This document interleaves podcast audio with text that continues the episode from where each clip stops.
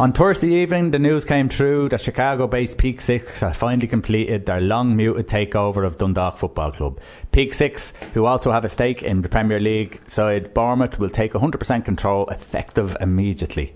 So, what does this mean for the club and what do the supporters think and expect now? So, joining us now on the line is Caoimhín Reilly, who is sports editor of the Dundalk Democrat, to shed a bit more light on the takeover. Caoimhín, welcome to the big kickoff.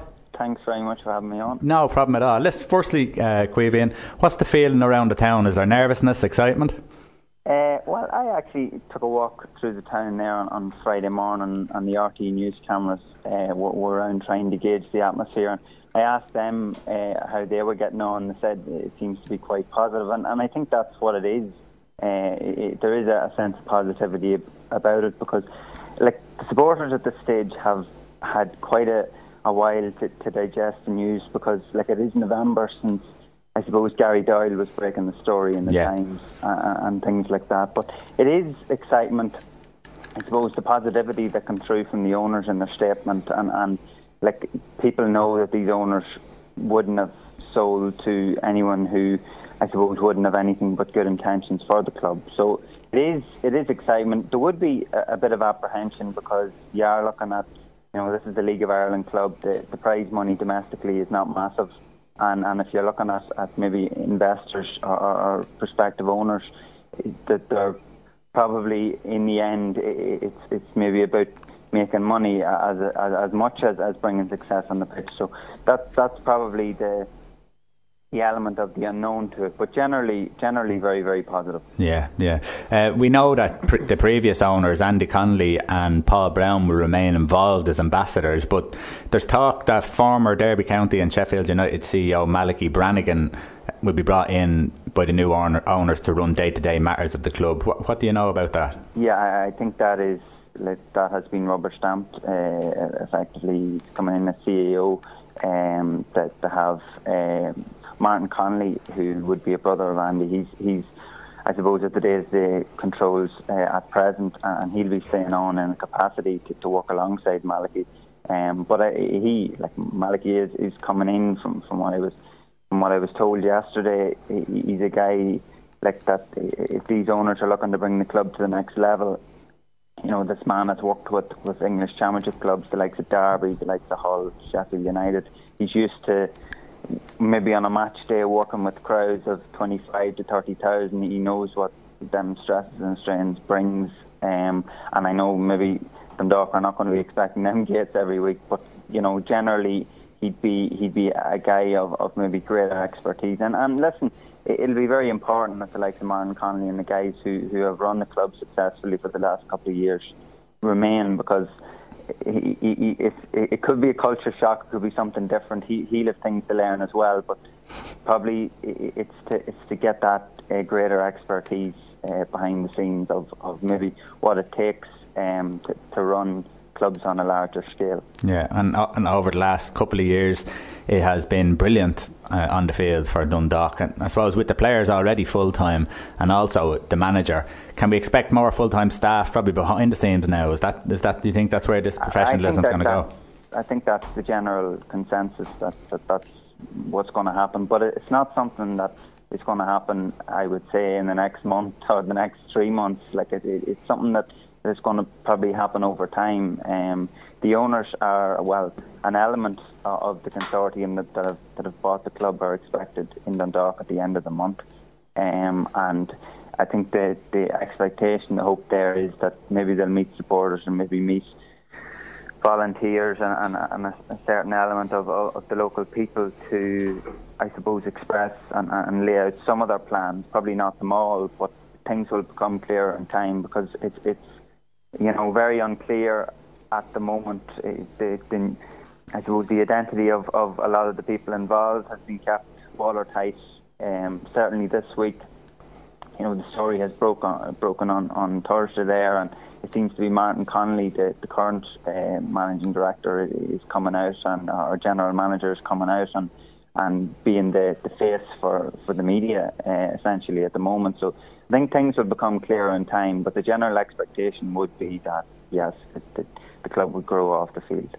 And uh, is there any early indications for the early plans, as in would it be infrastructure and players, or one before the other, or is there any indications what, what it's going to be? Is it going to be kind of both in conjunction with each other, or are they going to kind of improve facilities, academy, to kind of do the groundwork first, and then kind of improve on the players? Or well, one thing that that, that one thing that has been uh, talked about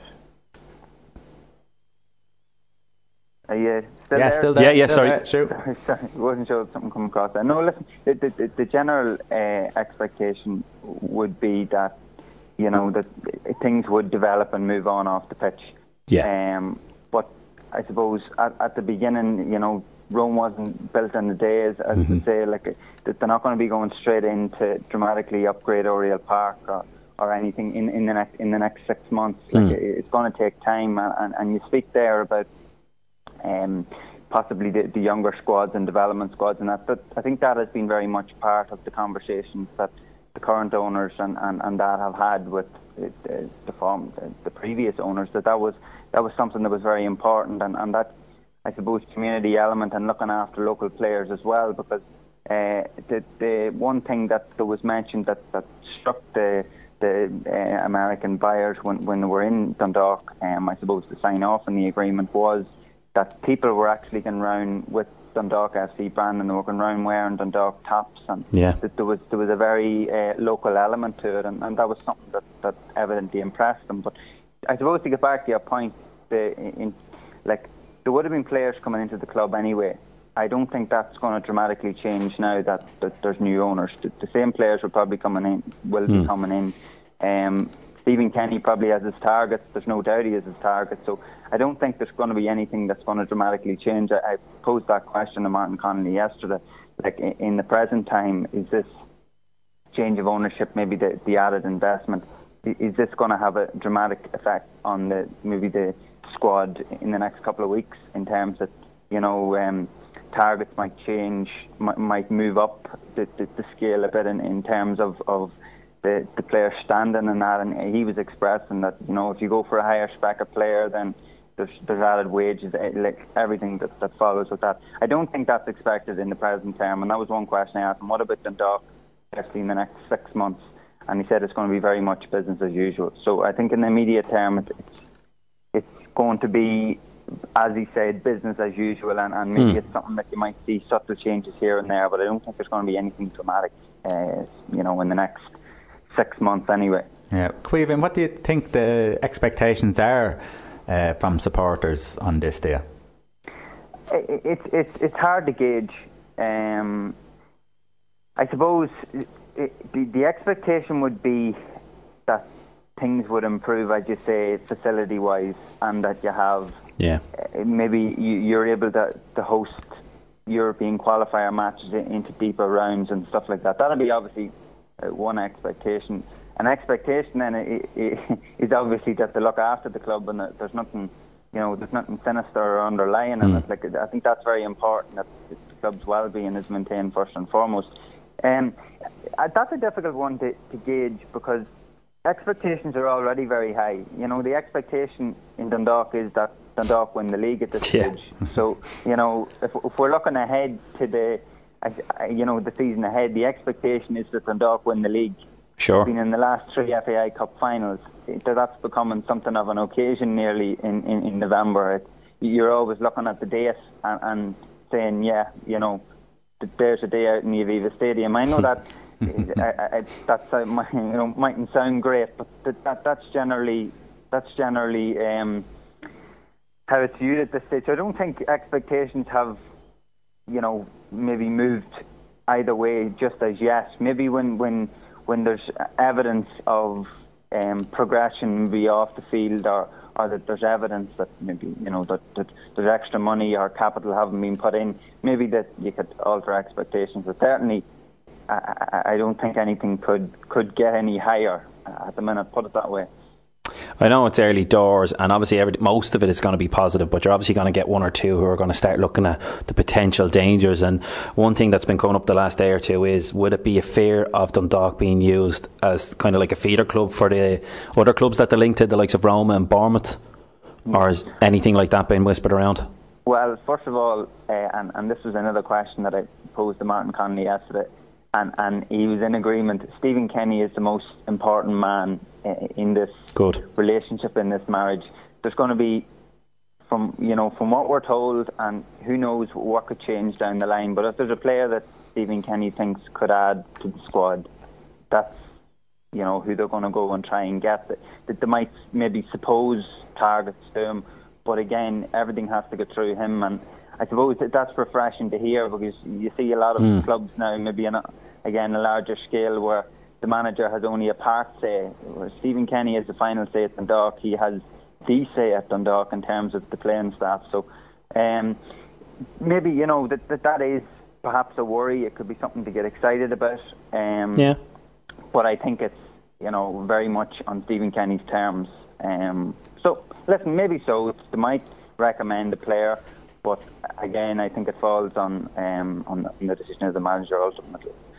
I suppose now that these have come in and they've taken over the club, there's going to be a lot of pressure on Stephen Kenny now to, to win leagues and get the Champion Leagues. Probably there's probably a lot going to be more expected of him now, isn't there? Well, again, you know that's there's huge expectation on him already. Like he he got a lot of criticism last year, um, and particularly towards the end, leading into the cup final, people were criticising him for saying this or saying that. Like the man is, is, is under a lot of pressure as it is because I suppose a lot of it is self-driven, but there is that expectation at Dundalk. You know, we we have to be at the top at this stage. You know, we're three in a row. We were expecting four. I'm not saying we were expecting four, but there, there was that, you know, start of the season, a big build towards trying to do four in a row. There's a lot of pressure on him anyway. Yeah. And and people know the the, the cutthroat um, element to the to the European qualifiers that Dundalk have been in in the last couple of years. Like in, in the th- in the three seasons that they were in the Champions League qualifiers, they were put out in round two in two of those seasons. Mm. Um, and, and that meant there was there was no Europa League fallback, and you could see, I suppose, the year that that they beat BATE, um, well, they got through against FH before that, but what it meant because they, they, they had that got you know progression, it was that lift off their shoulders because there was so much pressure. People thought, yeah, you know, good team, but they're not able. They're, they're just like any other champions in Ireland. They haven't been able to is, make that major, major breakthrough and. Um, is so that where? sorry, Caoimhín. Is, is that where the extra pressure comes in, though? That if they don't qualify into the round three of the Champions League qualifiers, they won't get the the Europa League spot. So there's that extra pressure to try and get at least to that stage, isn't there? Because that's well, where that's where a, a, business like PEAK6 would generate the money. They're not going to make it off the, the, the league prize money. Oh, I understand that, but again, you know, getting into the group stages of, of either of those European competitions, again, that's not going to make them the, the the money that they would have invested in purely for. It's going to need to be something that's going to become a regular occurrence. So I suppose you're right in saying that there will be a, an emphasis, a pressure on them to do it. But again, I, I, I think a lot of the pressure will be, you know, on himself to you know, he'll he'll feel that he has to do a week in, week out, and also he has to do a week in, week out because he has to win the league. Yeah. And yeah. certainly, the, you look at the, the players that Shamrock Rovers have taken in. Cork are, are, are yeah. a club certainly going in the right direction. One of his, his most difficult propositions could be to try and regain the league title. So yeah, listen, I, I, understand what you mean. There would be that element of pressure from the owners, but uh, you know that that's I, I seen how devastated he was firsthand after the Rosenborg game last year. That's pressure. That's an expectation that's yeah. ultimately on himself. So basically, domestic expectations probably won't change. It may be more, as you say, in Europe. But I suppose in another way, well, for domestic make... expectations can't change. yeah. if you're going to try, you still want to be top of the tree. Build this, um, I suppose, program or project that, that they're trying to. Yeah, yeah, ultimately, like if you're going along the BATE Borisov model mm. um, of you know, taking that gamble for maybe a year or two and buying all the best players that are, I suppose, in the league and, and maybe taking in players to nearly form a monopoly on the league. Now, I'm not saying that that's going to happen. I, mm. I hmm. can't see that happening, to be no. honest with you. Um, but I think domestic success is paramount to whatever expectations mm. these owners have. But just before Christmas, I think Michael O'Neill made a point because obviously he would have previous experience with what he had at Rovers, and he said after two or three years they start to get the success, but it's still hard to maintain that team because there still is the carrot of going over and making more money in England and stuff like that. So it's not going to be that easy of buying the best of Ireland because you might only get it for about a year and then you lose them because look at the eh, obviously last year the difference when he's lost two or three off the back of the yeah. success from the Europa League. Well, that'd maybe be the hope with yeah. the, um, the, the money that's coming in now that you'll be able to hold on to them. Not you hold on to them. Obviously, not go to crazy extremes mm. in terms of paying wages. That, that that would be the expectation. But speaking on you know Shamrock Rovers, there probably the biggest loss to Shamrock Rovers was Michael O'Neill. True. Like he, he they, lost him straight away, and and uh, that, that a succession of managers and a few terrible years after, mm. and that they were given maybe managers big budgets and, and things like that to try and get themselves back, and, and things just weren't functioning properly. Like Dundalk haven't lost Stephen Kenny, they didn't lose. Yeah, and he's still a big asset. Aftermath. Like as I say, he's the guy who this project revolves around. Mm. So he's he's the most important man at the core of us. So, uh, unlike Rovers, you could see this maybe becoming slightly more sustainable and long term because, mm. as I say, Rovers lost the, the man who created it. Yeah. Uh, well, let's look at this season. Players in and players out. What, what, what are we looking at for Dundalk? Uh, I was actually just thinking this but before I come on there. Dundalk have actually lost um, the spine nearly of their team. Like you're talking yeah. about Niclas Vemmelund, um, centre half, who was who was brilliant last year, and probably you know people particularly stood up and noticed uh, in the games against Rosenborg and Patrick McEleney, like arguably yeah. the most talented player in the league uh, when he was here. Maybe struggled uh, with consistency, certainly struggled with injury. Um, but a, a, fabulous player, like the, the, most naturally gifted player in the league. And then you had David McMillan, who continually, continually performed season after season, um, and, and, and you know scored such crucial goals, particularly in Europe. And so they've lost. People will say that they've always lost a player. They've lost Richie Towell, maybe yeah. first season, last season, Daryl Horgan, Andy Boyle, Ronan Finn. But this year, it, it seems to be concentrated down the middle, which you know, is, is I suppose interesting to, to, to see how they're going to tweak it. Um, and and you see with, with, with the players coming in, Stephen Folan is a guy who's come in probably to, to fill um, Niclas Vemmelund's vacancy uh, in defence. And again, a very impressive, very impressive player. Anytime I've seen him against Dundalk, seen him, you know, with Limerick. Uh, with Sligo against Dundalk and, and, and obviously with Galway this last two seasons actually scored against Galway or scored for Galway against Dundalk on the last day of the season. He's a guy who, who has experience of, of, of playing um, playing in England as a youngster. So listen, there's evidently ability there. Uh, Stephen Kenny's very confident about him, so he, he's come into that, I suppose, slot. Dean Jarvis has come in from Derry, mm. um, fairly competent left back. There to, to rival Dan Massey, who's, who's obviously been brilliant for the club. And uh, that'll be an interesting one to see who, who he'll favour. It could be a case of interchanging between the pair because Dan Massey has been the undisputed number one yeah. uh, since joining the club. Uh, I suppose elsewhere, Ronan Murray has has come in. Uh, I suppose uh, there's a bit, um, a bit of, not confusion, but intrigue to see where Ronan Murray will play because he would have been a striker by trade, certainly when he was with Ipswich uh, under Roy Keane, and, and, then when he went to Notts County and when he was involved with, with Swindon Town as well, certainly would have been a striker. Um, wouldn't have played as much up top against uh, Galway, could have played off the left, could have played in the number 10 position. And certainly with the Dundalk signing Pat Hoban, he's going to be the number nine, uh, the, the, like for like replacement for David McMillan. So it'll be interesting to see where they fit in Ronan Murray, and, and they are. Like it's no secret that they're they are looking for a striker. They are looking for another forward player. Yeah. So um, it'd be interesting to see where uh, Kenny sees Murray fitting in exactly. Um, and then the, the other, I suppose, main sign would be Lithuanian Karolis Chvedukas. Um, Thankfully, you said it. yeah, yeah. no, well, it, it, was it was a signing that sort of come out of left field because. Do you know much about him, Caoimhín? It, it, listen, it's a difficult thing. You see mm. clips and you see um, things that he's done and goals that he's scored and goals that he's made, and you're like, you know, this guy's the real deal. But again, these are highlights packages. Sure. You wouldn't have seen him in a you know, in a consistent environment yet. Obviously, uh, you know, I don't think Kenny would have signed him on the back of a of a highlights package. So he's obviously done his homework on him and, and felt that he, he, he was worth the punt. Um, in terms of like his pedigree, you know, he's a, a international, international, multiple time Lithuanian international. Again, what do you read into that?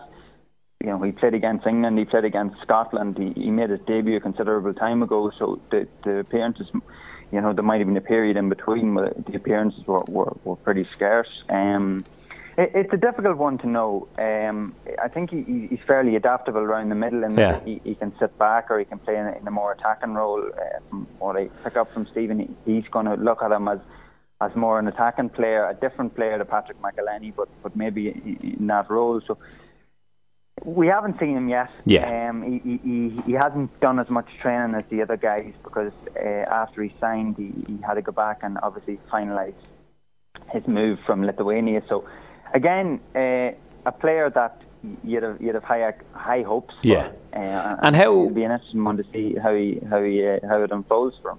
How would a signing like that come about from you guys? Is there kind of people who are scouting around Europe, or is it kind of something that came by chance or by talking to the right people, or?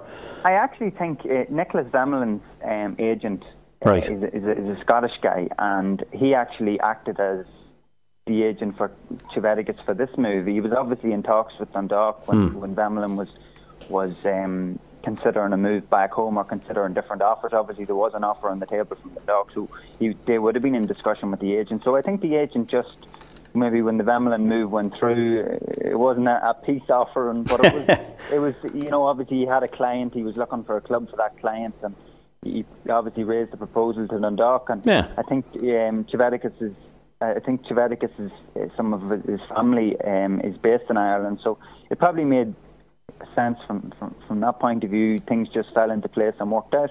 So hopefully the work out from uh, you know it'd be uh, it'd be um, you know he, he, would become certainly a, a hero if a fan favorite. uh, it's Dundalk. You know? Don't know how you can fit his name into a song though. Well, I think they're already trying to, to fit it into um, Neil Diamond. Oh, Chvedukas, Chvedukas. Yeah, no, it doesn't yeah. quite. It's not the same.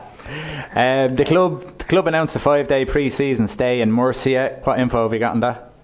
Yeah, they, uh, I think it's, it's January 31st. I think the, the first game, uh, Shang, Shanghai Shenxin. Um, I don't think they're top flight in China. I think they'll be a League One club in China. So I, I really don't know how it come about, but that'll be that'll be the, the first opposition, and then the, the FC Seoul would be one of the biggest clubs in, in South Korea. Um, they're playing down then on the second of February. So I think it's a, the, the, the fight day. I think it's, it's based in, in Murcia, um, yeah. the, the, the training camp. Uh, I think the, they've always went away, and I suppose just with the the, the income and, and the growth of the club last year, they went to Spain as well.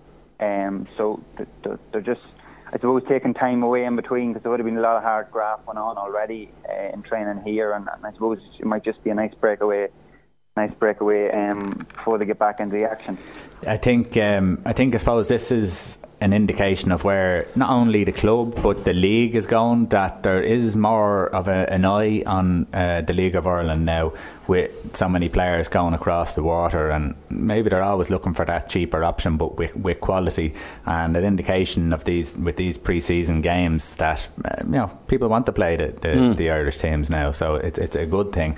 Just to finish off, Caoimhín, the new owners, if they're listening in today, what are they getting for their investment? What does Dundalk? What's Dundalk going to give uh, the town the owners? The town. uh, I just that'd be a difficult one to ask. I, listen, I, I, wouldn't say they'll, they'll be short on entertainment value. Put it that way. um, in, in, terms of in terms of watching the team play and, and maybe the atmosphere off the field, that, that you know they'll certainly not be, be shy on that.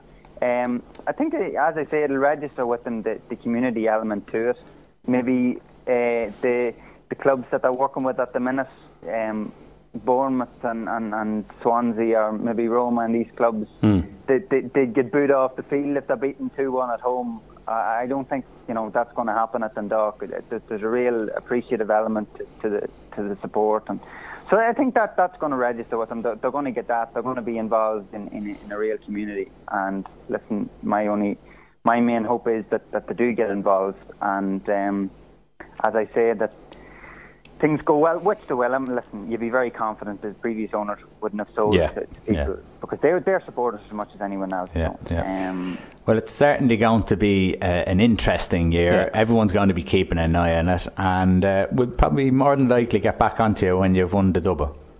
well, with a bit of hope. and when you're hitting the likes of the San Siro and uh, the Nou Camp in a couple of years. Well, that'd be it. That'd be, well, you never know. yeah, We could be in Europa League um, come the end of the year. That, that that would be the dream. That would be the hope. Uh, back in Europa League through the. Oh, the only thing is we have the the long haul of the qualifiers. Sure. Europa League qualifiers That's fair. do this time. But sure, listen, you never know. Um, we'll get a few trips out in, in the summer anyway. brilliant. Caoimhín, thanks so much for your time this morning. Uh, I'm sure we'll be talking to you again. Have a great day. Brilliant. Thanks very much. Thanks very much.